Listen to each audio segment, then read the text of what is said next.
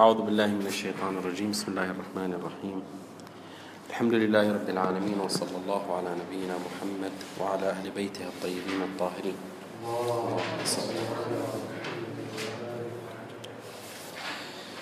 نحاول إن شاء الله في هذه الجلسات المحدودة أن نتعرف على موضوع من عليكم السلام من أهم المواضيع اليوم وهو موضوع الثابت المتغير في الشريعة الإسلامية. وهذا الموضوع واسع جدا. فيه نظريات متعددة متنوعة. يعني هناك نظرية للسيد الإمام في هذا الإطار. وهناك نظرية للعلامة الطباطبائي. هناك نظرية للسيد شهيد الصدر. هناك نظرية للشيخ محمد مهدي شمس الدين. هناك نظرية أو إشارات ليست يعني نظرية بمعنى نظرية للشيخ مكارم الشيرازي حفظه الله. نحن سنقتصر الآن في هذا الإطار بالثابت المتغير ومدخل لتعريف بالنظرية بنظرية سيد الشهيد الصدر المعبر عنها بمنطقة الفراغ كيفية علاج مسألة الثابت المتغير بما أطلق عليه بنظرية الفراغ. قبل البدء بعنوان التمهيد نتحدث عن مجموعة من النقاط. النقطة الأولى في أهمية هذا الموضوع. الإنصاف أنه هذا الموضوع يعتبر اليوم من أهم الموضوعات. موضوع حيوي للغاية جدا. ويدخل بشكل مباشر وأساسي ورئيسي في فهم الإسلام. وتحديد هويته ووظيفته وفاعليته في الحياة خصوصا الحياة المعاصرة المعقدة جدا. يعني سابقا في أيام عصر الناس أو ما بعد عصر الناس إلى قبل 800 سنة إلى 900 سنة ألف سنة أقل أكثر هناك تعقيدات في الحياة لكن ليس بهذه التعقيدات التي نعيشها اليوم. وبهذا التسارع في التعقيد وفي كل ما هو جديد. لابد أن نحد أن يحدد الإسلام موقفه من هذه الأمور المتجددة والحادثة. فإذا يعتبر هذا الموضوع من المسائل البنيوية في فهم الإسلام. هل الإسلام قادر على استيعاب هذه المستجدات أو ليس قادر؟ وإذا كان قادرا كيف سيستوعب هذه المستجدات إذا هذا الموضوع من الموضوعات الأساسية والمهمة جدا وينبغي التعرف عليها ولو من باب كما نحن الآن نمارسه فقط من باب فتح نوافذ بسيطة في هذا الإطار. النقطة الثانية هذا الموضوع أين نصنفه؟ يعني الآن جاء شخص يريد أن يبحث هذا الموضوع، هذا الموضوع هل هو كلامي فلسفي أصولي فقهي أين نصنف؟ أين نضع هذا الموضوع؟ موضوع الثابت والمتغير في الشريعة الإسلامية. أين نضعه ونصنفه؟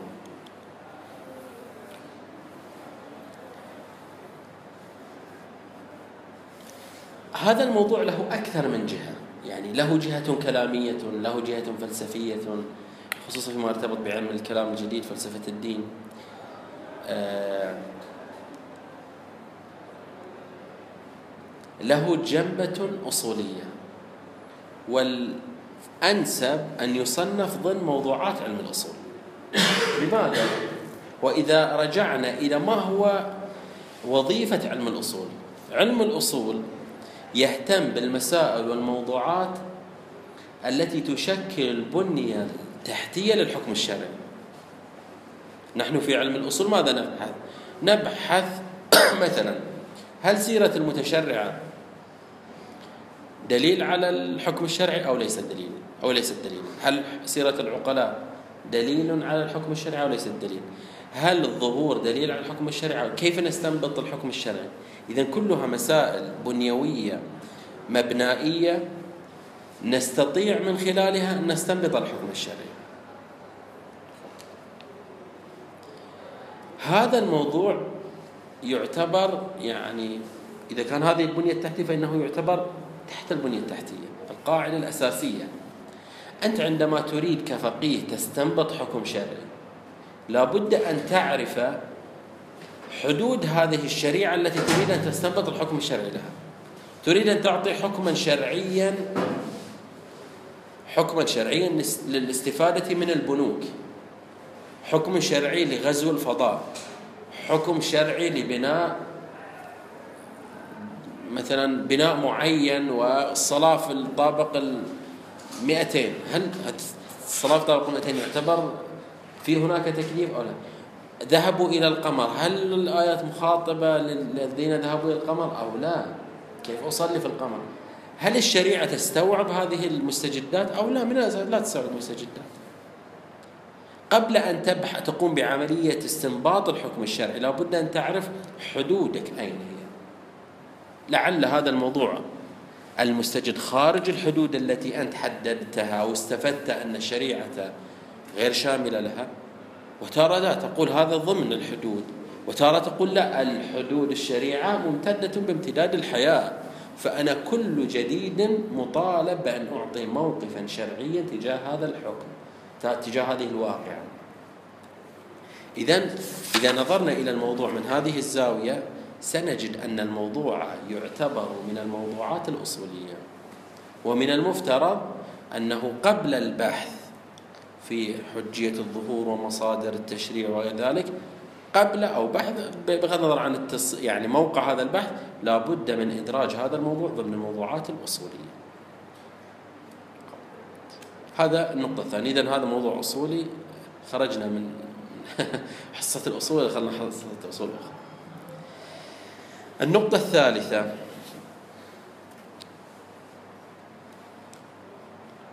البحث أين موقعه اليوم. وين وصلنا في هذا البحث؟ على هذه الأهمية التي ذكرناها. في الواقع إلى الآن يعتبر هذا البحث من البحوث اليتيمة والضعيفة جدا. للأسف الشديد. يعني إلى الآن إذا بحثنا في مصادر تتحدث عن الثابت والمتغير مصادر معدودة جدا. وإلى الآن في مرحلة الانطلاق يعني لم ندخل في العمق يعني.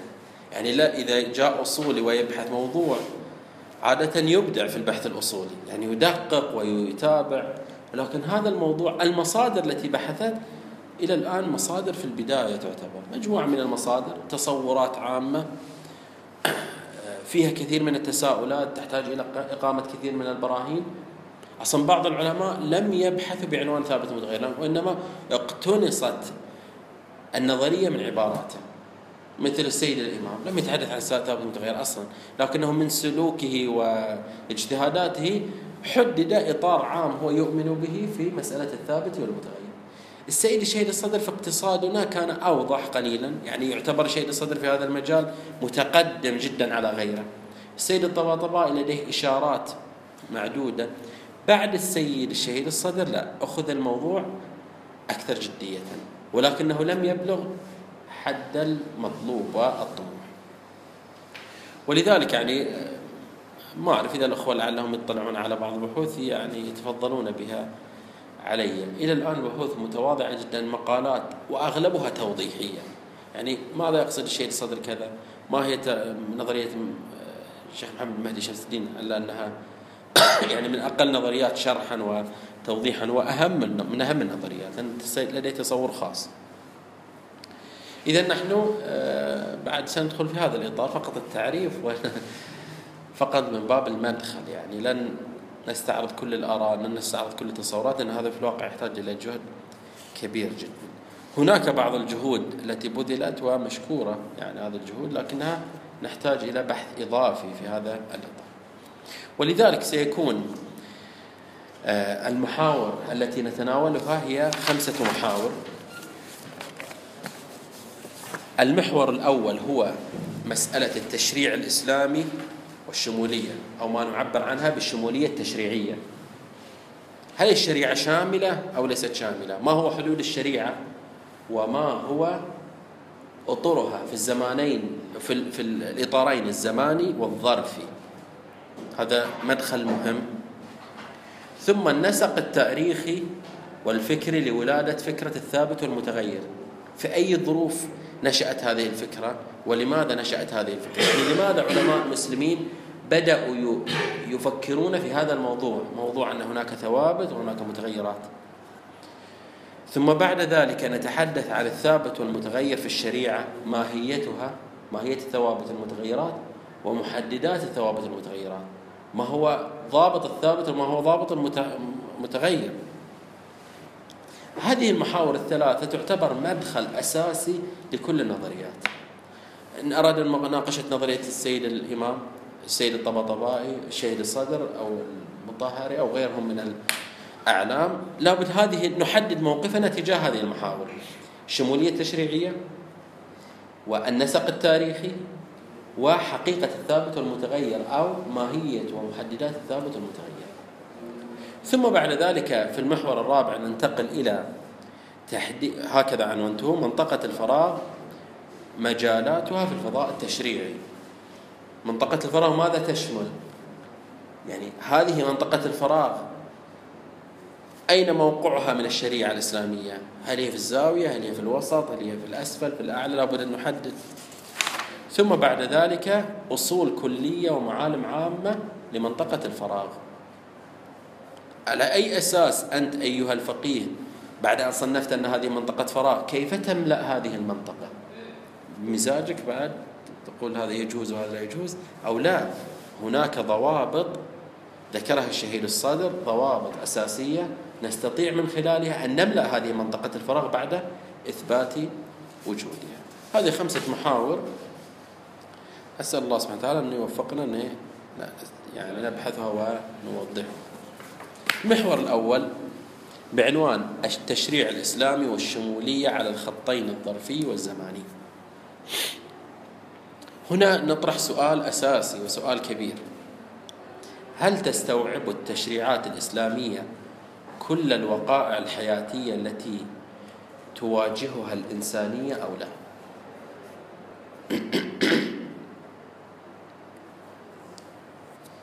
بمعنى هل الشريعة الإسلامية جاءت وأنزلها الله سبحانه وتعالى مستوعبة لكلما اتسعت الحياة اتسعت الشريعة معها؟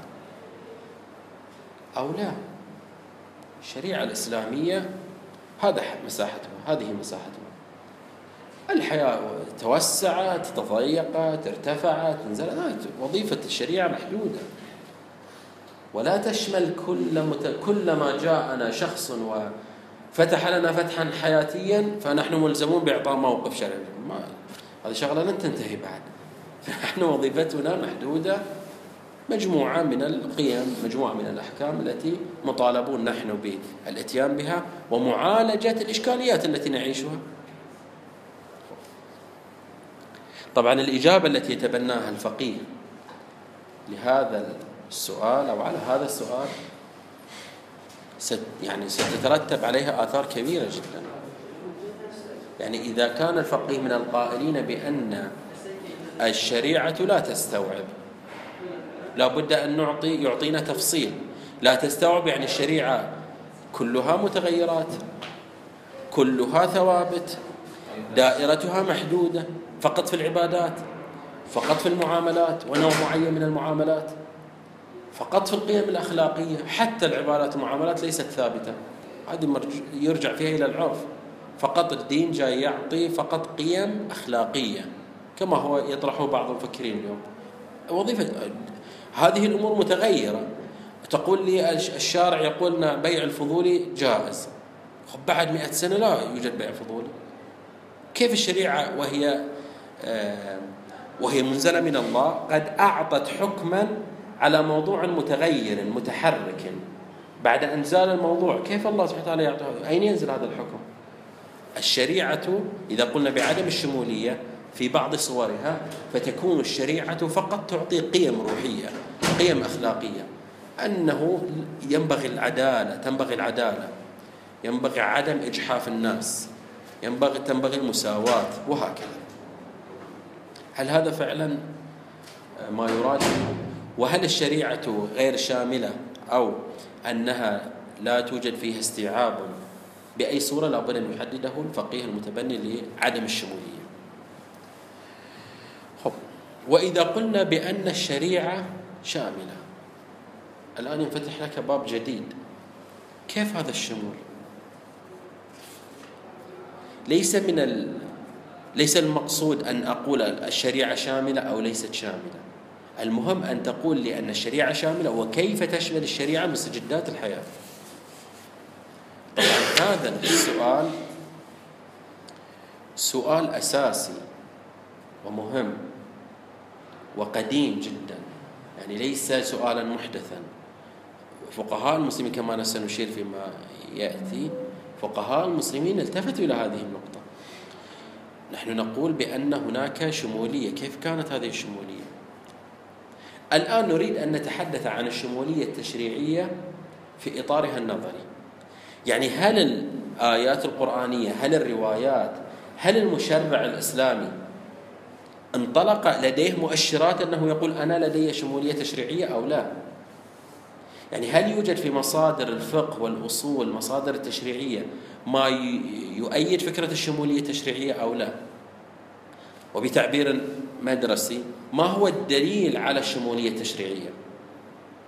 الآن القائلين بعدم الشمولية التشريعية لن نتحدث معهم لأن هذا سيطول بنا. نحن نتحدث الآن لأنه نريد أن نصل لمنطقة الفراغ نتحدث عن الشمولية التشريعية.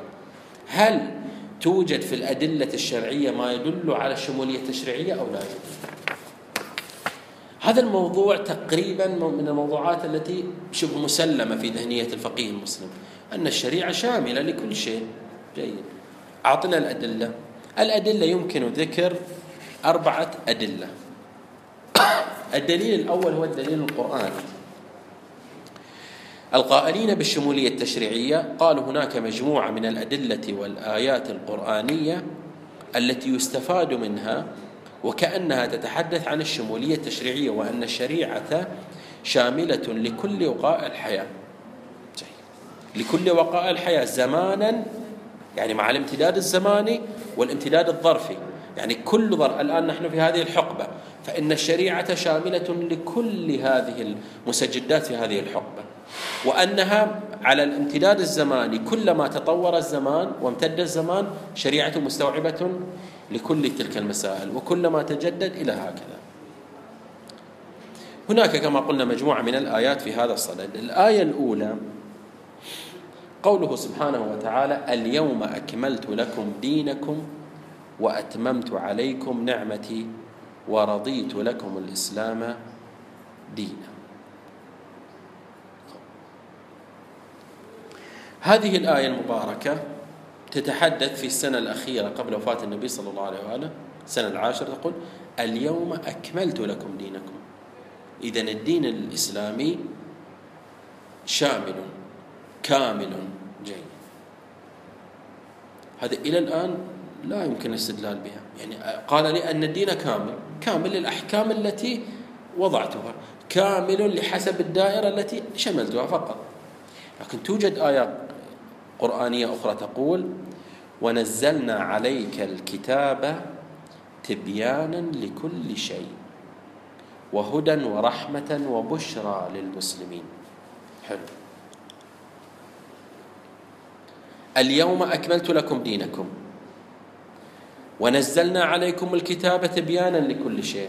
القرآن الكريم نزلت آخر آياته قبل وفاة النبي صلى الله عليه وآله. إذا ونزلنا عليك الكتاب تبيانا لكل شيء إن حتى وفاة النبي. بعد وفاة النبي لا يوجد هناك قرآن ينزل. فما نزل من آيات من آيات قرآنية في الزمن النبوي شامل تبيان لكل شيء لكل شيء شيخنا كل شيء بعد. كل هنا أداة عموم. ودخلت على شيء نكرة فاستوعبت كل كل شيء بعد. ونزلنا عليك الكتاب تبيانا لكل شيء وهدى ورحمة وبشرى للمسلمين. إذا بالجمع بين هاتين الآيتين اليوم أكملت لكم دينكم. ونزلنا عليكم الكتاب تبيانا لكل شيء. يعني عندما قال الله سبحانه وتعالى اليوم أكملت لكم دينكم بإنزالي للكتاب الذي فيه تبيان كل شيء. فالشريعة بحسب ثبوتا يعني شاملة لكل الأحكام لكل الوقائع. جيد. من أواخر الآيات. على كل حال قررت أن القرآن أنه أكمل الإسلام. الدين أكمل. تبيانا؟ لا ليست من أواخر الآيات. ما أظنها من أواخر الآيات. إذا في إشكال تسجل يعني بعد هذا. إذا هذه الآية الأولى استفدنا منها أن الدين أن الإسلام ثبوتا شامل لكل الوقائع وفيه شمولية تشريعية. بل أعظم من الشمولية التشريعية. تبيانا لكل شيء. التشريع وغير التشريع. هذا الدليل الأول. الدليل الثاني هناك مجموعة من الآيات تتحدث عن خاتمية الإسلام وأن رسوله صلى الله عليه وآله هو آخر المبعوثين من الله سبحانه وتعالى. لاحظوا ما كان محمد أبا أحد من رجالكم ولكن رسول الله وخاتم النبيين. جيد. بعد بعد النبي محمد لن يبعث الله سبحانه وتعالى رسولا. هذا إلى الآن الاستدلال ليس كاملا. لكن إذا ضممنا إلى ذلك آية أخرى وما أرسلناك إلا كافة للناس بشيرا ونذيرا ولكن أكثر الناس لا يعلمون. جيد. هذا الرسول هو خاتم الأنبياء. ولن يبعث الله سبحانه وتعالى بعد هذا الرسول رسول. وهذا الرسول الخاتم رسول لكل الناس. لكل الناس بعد اللي في عصره وما بعد عصره. جيد اللي في عصره يسألونه. من كان في عصره سجدت لهم مسألة جديدة يسألونه ويجيب عليهم. لكن من هم بعد عصره ماذا نفعل؟ نقول حدد الأئمة. قرنين من الزمان ملأناها يعني. ما بعد ذلك كيف؟ إلى يوم القيامة. هو رسولنا. نحن جينا بعد ألف وأكثر من 1400 سنة. وهو رسولنا. ولم يتحدث هذا الدين. لم نجد فيه ما يتحدث عن أحكام الإنترنت. ماذا نفعل؟ مكلف هذا الرسول بأن يتحدث عن هذه الأحكام. هو مبعوث لنا. مبعوث لنا. لن يأتي بعده نبي. نحن مشمولون بقوله إلا كافة للناس وما أرسلناك إلا كافة للناس. ونحن تستجد في حقنا بعض المسائل. نريد أن نعرف موقف الشريعة من, من هذه المسائل. كيف نفعل؟ هذا يعني يلازم بأن شريعته التي بأن شريعة هذا النبي الخاتم ممتدة. تستوعب كل تلك الأحكام وكل تلك المستجدات التي قد تطرأ على البشرية. إذا خاتمية النبي وشمولية تشريع شريعته. هذا يلازم بأنه لا بد أن يجيب عن كل شيء. خب هذه المستجدات ليس له حكم فيها؟ خب يقول لنا أنه ليس حكم ليس له حكم فيها. لم نجد أنه يقول ليس له حكم في هذه الحوادث. إذا ناقشنا في الآيات فالروايات كيف نناقش فيها؟ وهو الدليل الثالث. الدليل الثالث لدينا روايات كثيرة. يعني آه، لا نقول متواترة نقول مستفيضة لا أقل. تتناول هذه الشمولية التشريعية. الشيخ الكليني رحمه الله عقد بابا في الكافي يقول باب الرد إلى الكتاب والسنة وأنه ليس شيء من الحلال والحرام وجميع ما يحتاج الناس إليه إلا وقد جاء في كتاب جاء فيه كتاب أو سنة. يعني حتى الفقهاء المتقدمين التفتوا إلى ذلك. قالوا أن يوجد لدينا روايات تقول كل ما نحتاج إليه موجود في الكتاب والسنة. ما معنى كل ما نحتاج إليه شيخ نضال؟ موجود في الكتاب والسنة. لأنه الشمولية التشريعية لا يوجد تفسير آخر. ذكر عشر روايات. نقول عشر روايات ممكن يعني نقول إنها لا تشكل مع قيمة. الشيخ الحر العامل لديه كتاب الفصول المهمة في أصول الأئمة التي الذي يعبر عنه بتكملة الوسائل. ثلاث مجلدات. عقد بابا بعنوان أن كل واقعة تحتاج إليها الأمة لها حكم شرعي معين ولكل حكم دليل قطعي مخزون عند الأئمة. عليهم السلام يجب على الناس طلبه منهم عند حاجتهم إليه. نحن نتحدث الآن ثبوتا. ثبوتا هل الشريعة شاملة أو ليست شاملة؟ هذا الشيخ الحر العاملي رأيه أنها شاملة وأن هناك روايات تدل على هذه الشمولية. كم رواية ذكر الشيخ الحر العاملي؟ 78 رواية. ليس عدد قليلا.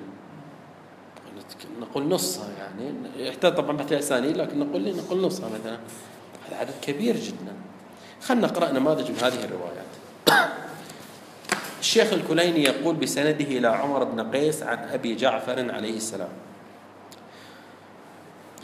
عمر بن قيس يقول سمعته يقول إن الله تبارك وتعالى لم يدع شيئا يحتاج اليه تحتاج إليه الأمة إلا أنزله في كتابه وبينه لرسوله صلى الله عليه وآله وجعل لكل شيء حدا لكل شيء جعل له حد ومقياس وجعل عليه دليلا يدل عليه وجعل على من تعد ذلك الحد حدا كل شيء وضع له حد وضع له حكم ومن تجاوز هذا الحد أو الحكم وضع عليه حد.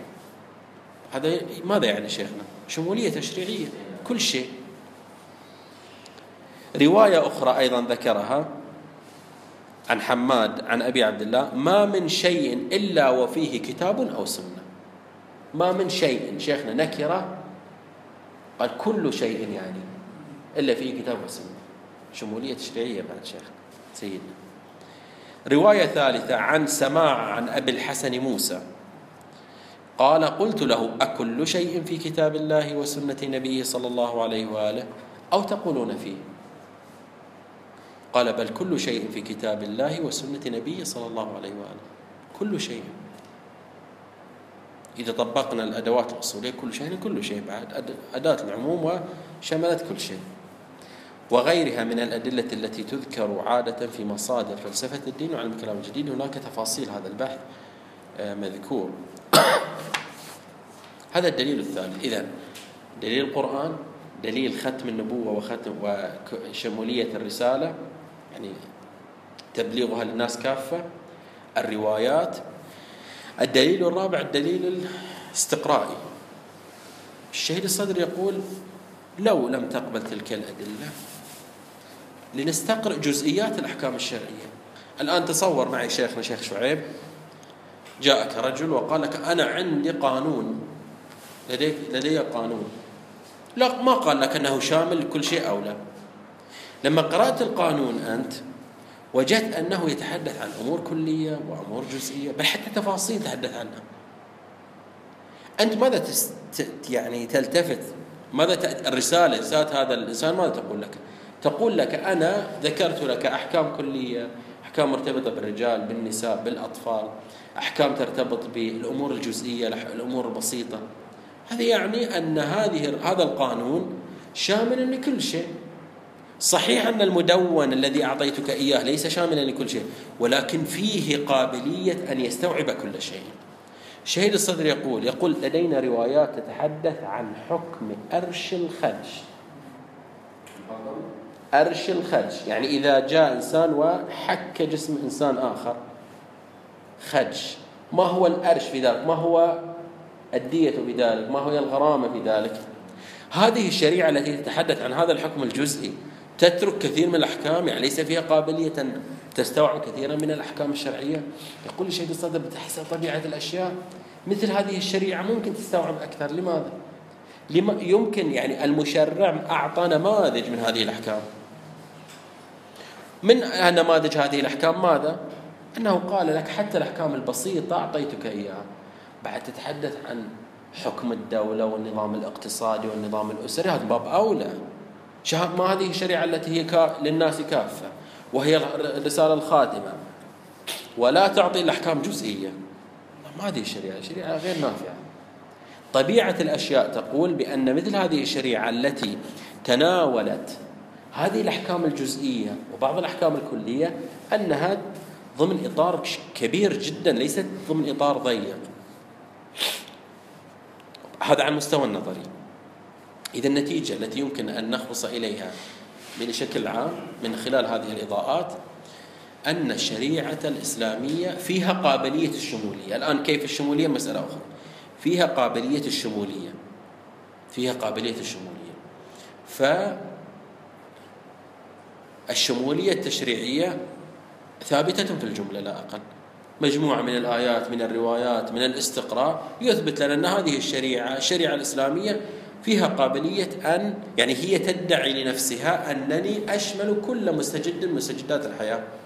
الآن كيف يأتي البحث عن هذه النقطة الأولى إن شاء الله نتأمل في هذه الأفكار وإن شاء الله في الأسبوع المقبل نكمل الحديث. والحمد لله رب العالمين.